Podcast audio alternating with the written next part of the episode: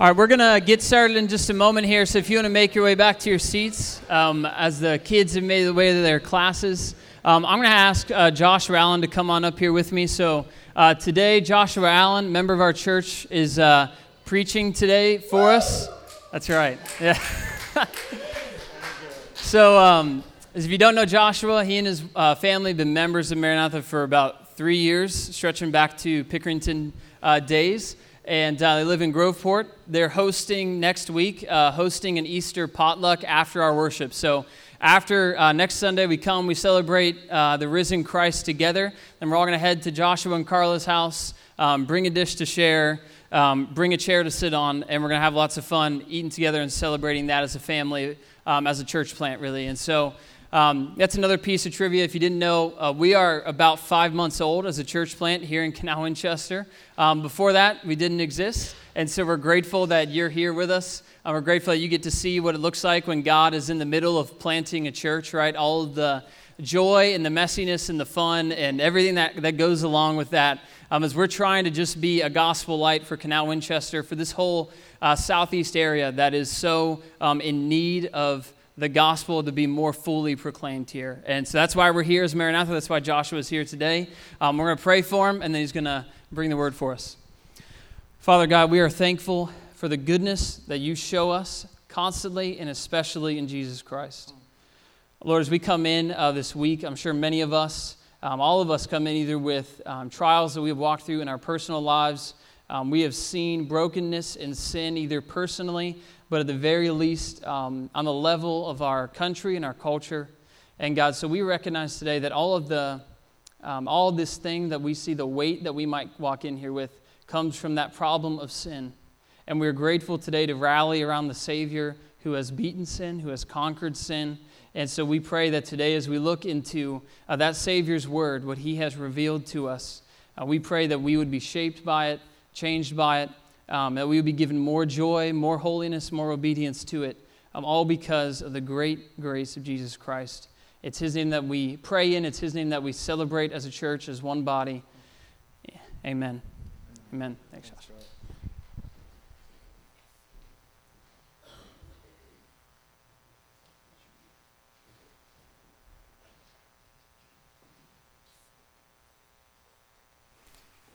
Okay, I'm on.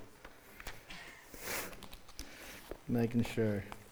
Well, it's always a pleasure just to come and uh, be with the church. To be able to bring the word is always something that I come to very trepidly, but it is a, a joy to be able to bring the word. Uh, I know last time that I, I preached, we were looking at right around 43 minutes.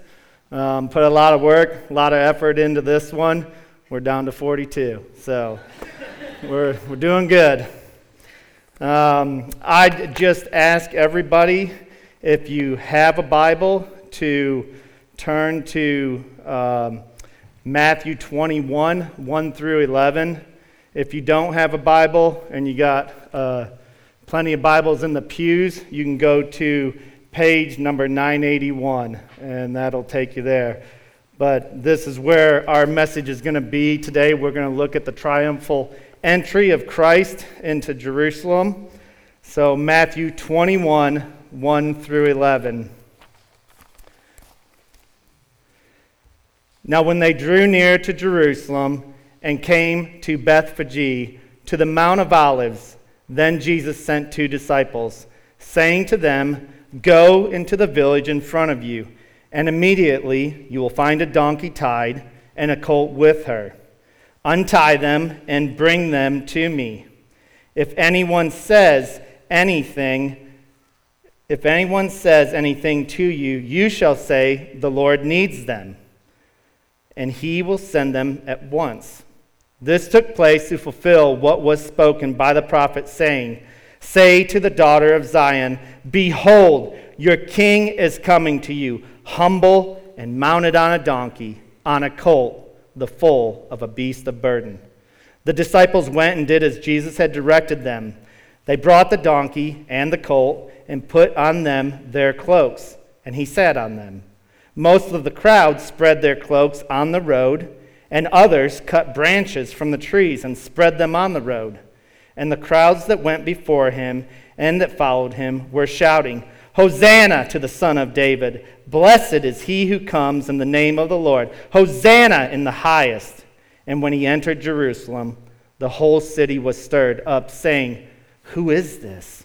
And the crowd said, This is the prophet Jesus from Nazareth of Galilee.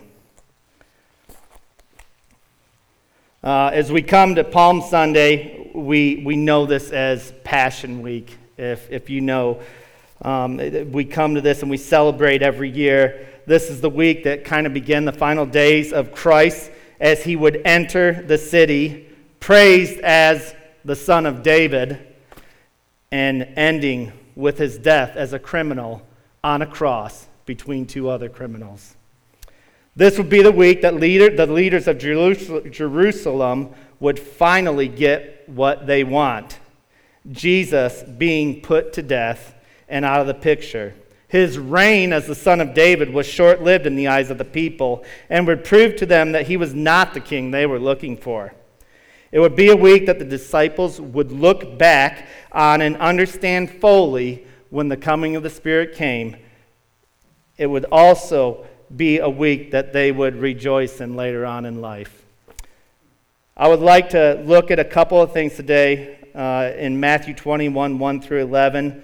Number one, we're going to kind of look at the lay of the land, what's happening before Christ enters into Jerusalem. Um, then we're going to look at the divine plan. Uh, thirdly, we're going to look at a colt, cloaks, and palm branches.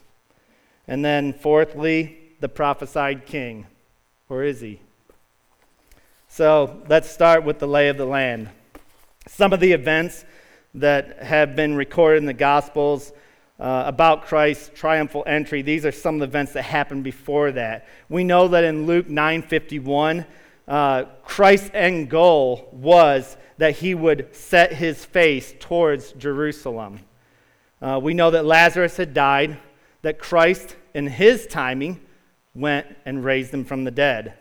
The many Jews believed in him, some went and told the Pharisees. The Pharisees and the chief priests had made plans to put Christ to death.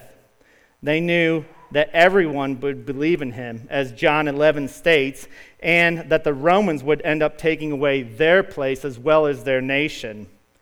We also know that from that time on that Jesus did not walk openly among the Jews, but went to Ephraim and stayed with his disciples. And if you're looking at a map, Ephraim is about, uh, it's a little northwest of Jericho.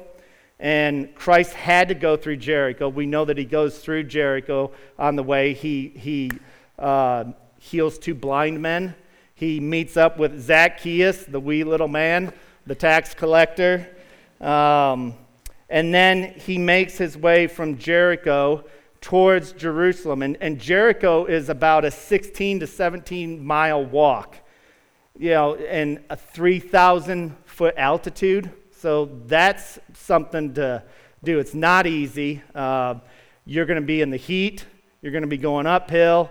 I know it, when I was a young kid and I thought I could conquer the world, uh, mom and dad took us boys I've got three brothers and two sisters, and they took us to the Grand Canyon.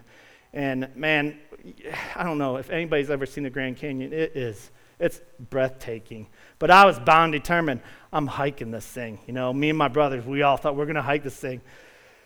Well, we hiked down the Grand Canyon. My mom conveniently said she was going to stay at the camper or at the, the tent.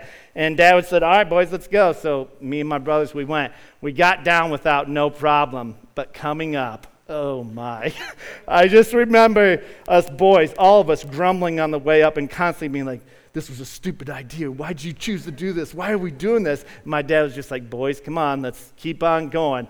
So you're thinking about this. This is, this is not something easy. Like we jump in a car, we're at a place in uh, five, ten minutes. This, this is a day's journey for them, 3,000 at 3,000 foot altitude. So just kind of putting some things into perspective.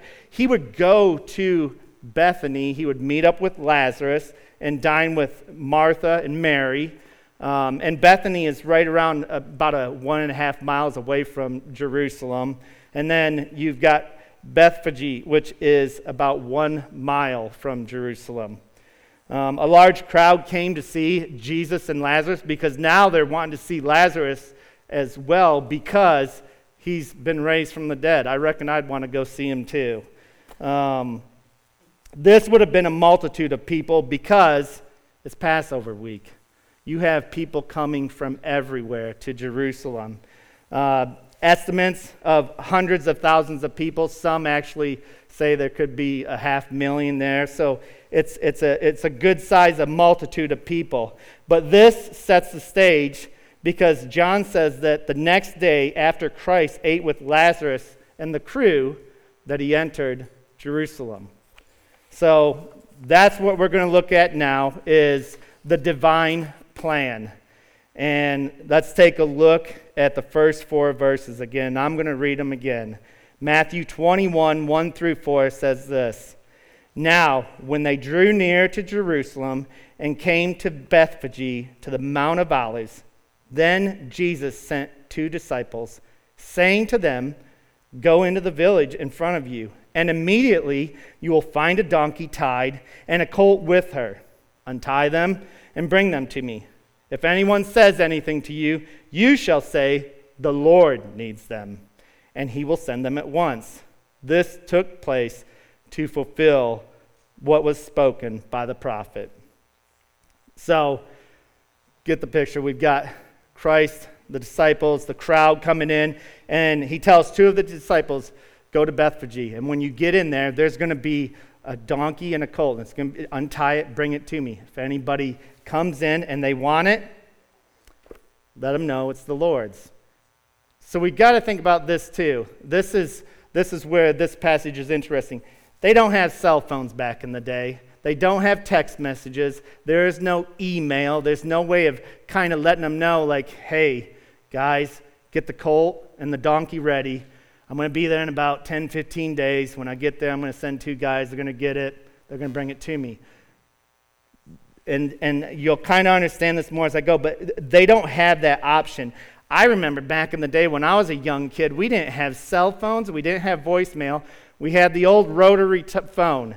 And anybody that's used the old rotary phone, dialing 911 is not fast. You, you take it and you, and then it's back up. And it's just a slow process as you do the old rotary phone. They don't have that. They didn't have anything near like that. But he tells the two disciples, Go into the village. Immediately you'll find a donkey tied up with a colt. Go get it. And then he tells them, If there's someone that has an issue with this, tell them the Lord needs them, not my Lord or your Lord. The Lord over all. And this is what I really want us to kind of key on. on. What is the significance of this? Why does it matter that the donkey and the colt would be there? And to tell them the Lord needs them if asked. Is this because Christ knows the owner? Or is this because it's divine intervention? Did he send a messenger ahead to set this all up? No, this is done purposefully and with authority. He is exercising his right in getting whatever it is he needs so that he can do what he has come to do. Verse 2 tells us about the donkey and the colt. It's coming. Verse 3, he clears it up with the Lord.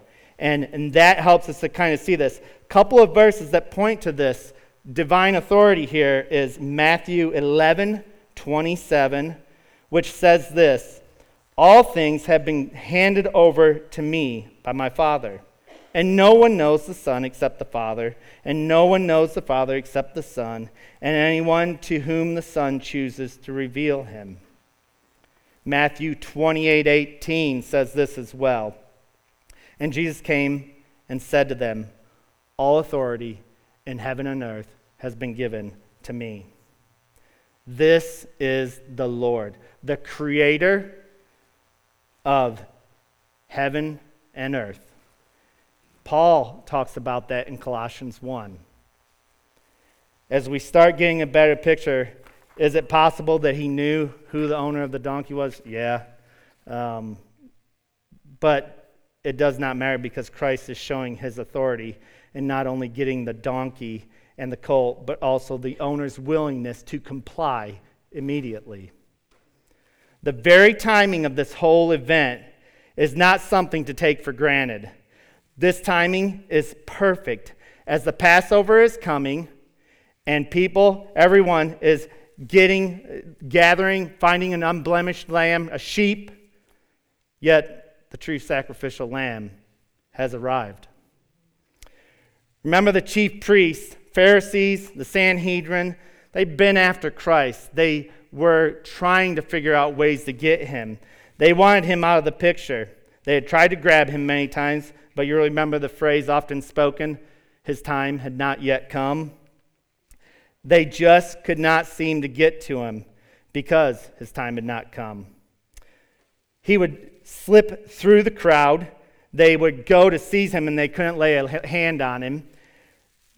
Uh, uh, and this is just some of those references to see that. I will, I'll say these Matthew 12, 14, Luke 4:30, John 7:30, and John 8:59. They weren't able to get him because his time had not yet come.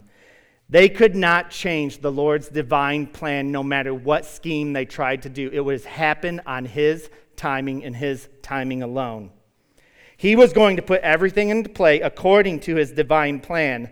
The time had come, and he would trigger everything by what he was about to do. Now, the time of Christ's Passion Week has come. The king was coming, humble, meek, mounted on a donkey, a colt, a foal of a donkey. This is not theater or movie. This is not a, planning like this. This is divinely plan. Uh, this is a divine plan by the Lord being carried out that had been begun and started before the foundations of the world. This is the fulfillment of the promise plan of God in Genesis 3. This would lead to the crushing of the head and the bruising of the heel. This was the week that everything would change. The coming to Jerusalem, sending the two disciples to get a donkey, set in motion the fulfillment of what the prophet Zechariah spoke of in Zechariah 9 9. And listen to this. Rejoice greatly, O daughter of Zion. Shout aloud, O daughter of Jerusalem. Behold, your king is coming to you. Righteous and having salvation is he, humble and mounted on a donkey, on a colt, the foal of a donkey. Understand this. The people of Israel, they wouldn't miss this. This is not something new to them. This is Old Testament language that they knew, and they knew it well. That we'll kind of see a little more shortly. But what I'd like to move to is the, the colt, the cloaks, and palm branches. Why would the king of Israel, the seed of David, the very seed of God promised in Genesis in the garden, who all the Old Testament pointed to, we know this. Why would he come on a colt? Now, think about this. In today's age, if you don't have some bling bling and you come, it doesn't really do anything for people. Everybody wants to have a big show. But you know, this is it kind of, I, I, think of um, the, the Lord of the Rings and the Return of the King. And I was a big fan of these movies. And one of the things that I loved in the final movie is the horses, and you've got uh, Gondor. They're just being crushed by um, Saruman or whatever his name is. There's so many names, I can't remember them all. But they're just being hammered by this. And all the, the, the, stones are breaking. They're, they're breaking into the city. They're just falling apart, and they, they're, they're scared. They're fearing for their lives. And then suddenly you hear the horns of Rohan blow and it's like everything stops and the, the scene moves to the horses and, and the men on the horses, and they're just lined up. Horses galore, war horses, spears, um, shields, swords. And the people of Gondor, you know, they kind of get like this oh, relief, excitement. We have someone's here to save us. That's what I think of when I think a king's going to come in and introduce himself. I want somebody coming with authority and power. You know, and, and listen to this. This is what the, the Lord says about horses. Why didn't he come on a horse? Because the horses, man, they're just bigger, stronger. Listen to what he, the Lord says about the horses in Job. Do you give horse the horse his might? Do you clothe his neck with a mane? Do you make him leap like the locust? His majestic snorting is terrible. He paws in the valley and rejoices in his strength. He goes out to meet the weapons. He laughs at fear and is not dismayed, and he does not turn back from the sword. The quiver rattles against him, the flashing spear and javelin. With shaking and rage, he races over the ground, and he does not stand still at the voice of the trumpet. As often as the trumpet sounds, he says, Aha! And he scents the battle from afar, and the thunder of the captains and the war cry. Horses were made for war. So think back to this picture of the return of the king, and Gondor is in trouble. The trumpet sounds, the men of Rohan come up over the hill, and the people of Gondor look out, and there is the, the war, the people of Rohan, the, the army, the spears, the swords, the shields, and they're on donkeys coming to save them. It changes everything. Thinking, man, they ain't even going to get here today. You know? So, but that's that's something we have to understand. The horses and the donkeys were, were different. Why would he come on a colt? The Lord knew the scripture and he was going to fulfill the prophecy as he was the fulfillment of that prophecy. And riding on a donkey was symbolic of that. The king would come, but he would be a humble king. The king would come, but he'd be mounted on a donkey, colt, pack animal. This was not because he was poor or common. This king was not coming with army ablazing and foot soldiers ready to go. He did not come on the horse ready for war. No, this king came to bring peace. And he would do so as, he, as was done in the Old Testament. The donkey was for peace, and the horse for war. I'll cite a couple of verses. Just you can go there and check them out later. But Judges 10:4 and Judges 12:14. Go look at those. Those are two of the judges that the Lord had back in the day.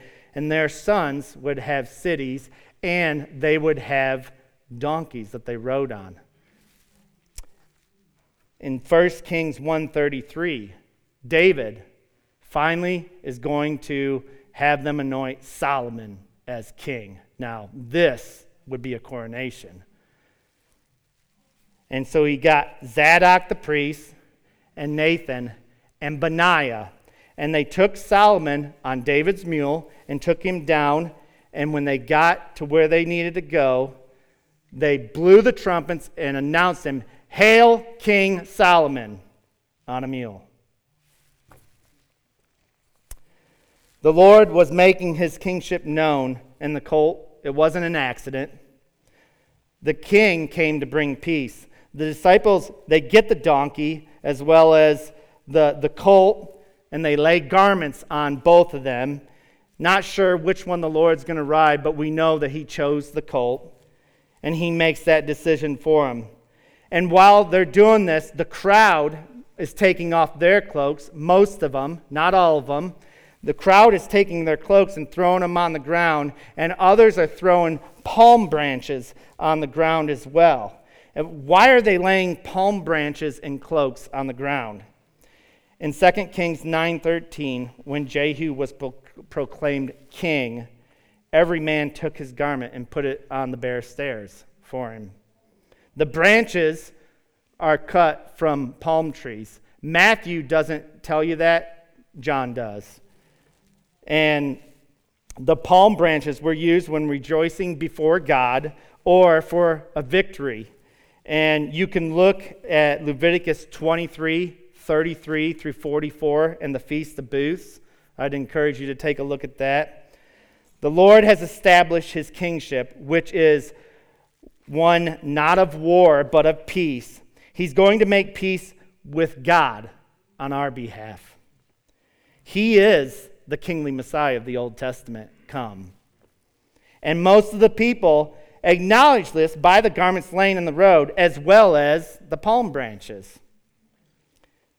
Then we get to the final part. The prophesied king. Where is he? Let's go back and read Matthew 21 9 through 11 and just listen to this. And the crowds that went before him and that followed him were shouting, Hosanna to the Son of David! Blessed is he who comes in the name of the Lord! Hosanna in the highest! And when he entered Jerusalem, the whole city was stirred up, saying, Who is this? And the crowd said, This is the prophet Jesus from Nazareth of Galilee.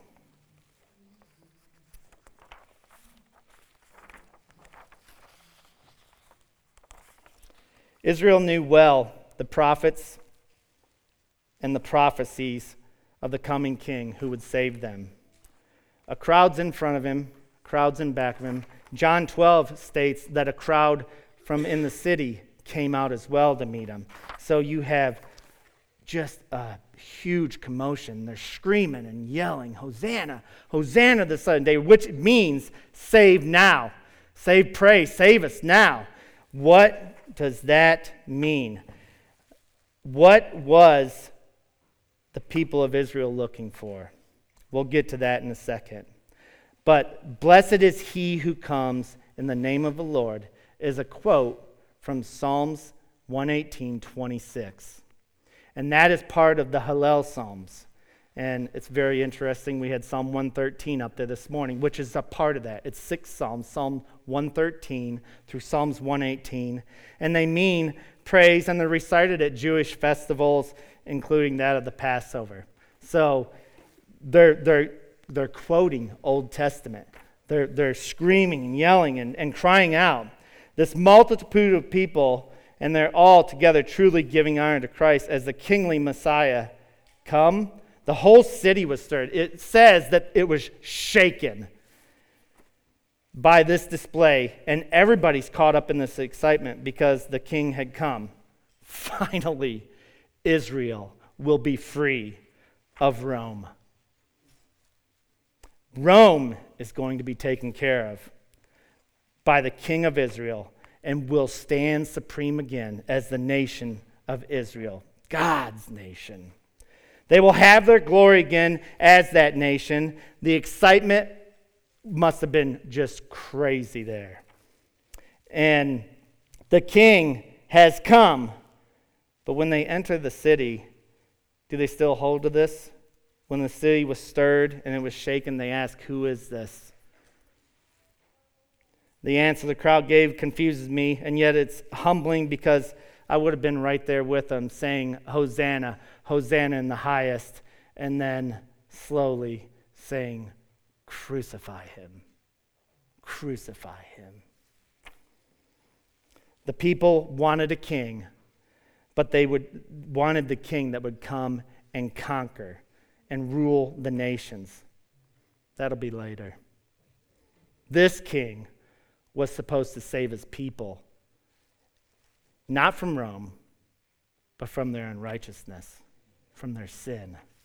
This is the king that had come the lowly, humble servant king. He came to bring peace.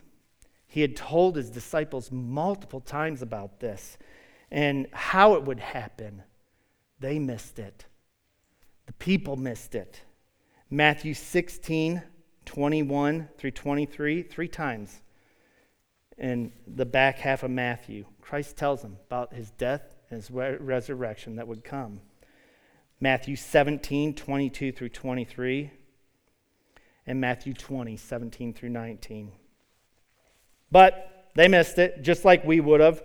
When Christ was glorified and the Spirit came, then the disciples would look back and understand totally what Christ had taught them and that the prophecy was fulfilled to perfection. Nothing was out of place. It was his perfect timing, on his timing. Everything was God's divine plan taking place exactly how he wanted it to. He would take the very sins that we deserved and suffer for them so that we would have peace. The humble king who is lowly came in peace to make peace for us with a holy God. That Christ would lower himself to become obedient unto death, even a death on a cross, a criminal's death. He could have called down legions. Easy. But what did he do? No, he announced himself as king, and then he placed himself on a colt and went to the cross for us. The whole event here is beaming the humility of Christ. And we can't miss that in this. What a humble Savior we serve. I want you to hear the call to humility as believers. This is our calling. Paul in Philippians 2 1 through 11 says this So, if there is any encouragement in Christ, any comfort from love, any participation in the Spirit, any affection, sympathy, complete my joy by being of the same mind, having the same love, being in full accord and of one mind. Do nothing from selfish ambition or conceit, but in humility count others more significant than yourselves. Let each of you look not only to his own interests, but also to the interests of others. Have this mind among yourselves, which is yours in Christ Jesus, who, though he was in the form of God, did not count equality with God a thing to be grasped, but emptied himself he humbled himself by becoming obedient to the point of death, even death on a cross. Therefore, God has ex- highly exalted him and bestowed on him a name that is above every name, so that the name of Jesus every knee should bow in heaven and on earth and under the earth, and every tongue confess that Jesus Christ is Lord to the glory of God the Father. Brothers and sisters, do you seek that humility? the humility of our Savior? I pray it's so. Let's pray. Heavenly Father, um, we are so thankful for um, your sovereign plan, your perfect timing, um, for sending your Son to save us sinners, those of us who had our fist in the air and did not want anything to do with you, and yet you chose us and, and came to be a humble Savior who would take everything from man. And yet, he was triumphant. And we thank you for that. We thank you for your word. We thank you for the opportunity to be able to come and study it and know it and to dig deeper. Lord, I pray that as we go throughout this week that we would dwell on the truths of scripture. Lord, every day is resurrection Sunday. Christ is risen. And we are thankful for that. And because of that, we can have eternal life. And we do so, and we thank you for that. Lord, we give you all the praise and all the glory because you alone are worthy for it. I am so thankful for you and saving me. And I, I pray that as we go out this week, that we would keep on the forefronts of our mind, be humble, because our heavenly King, the King of peace, came and died for us. In Christ's name we pray. Amen.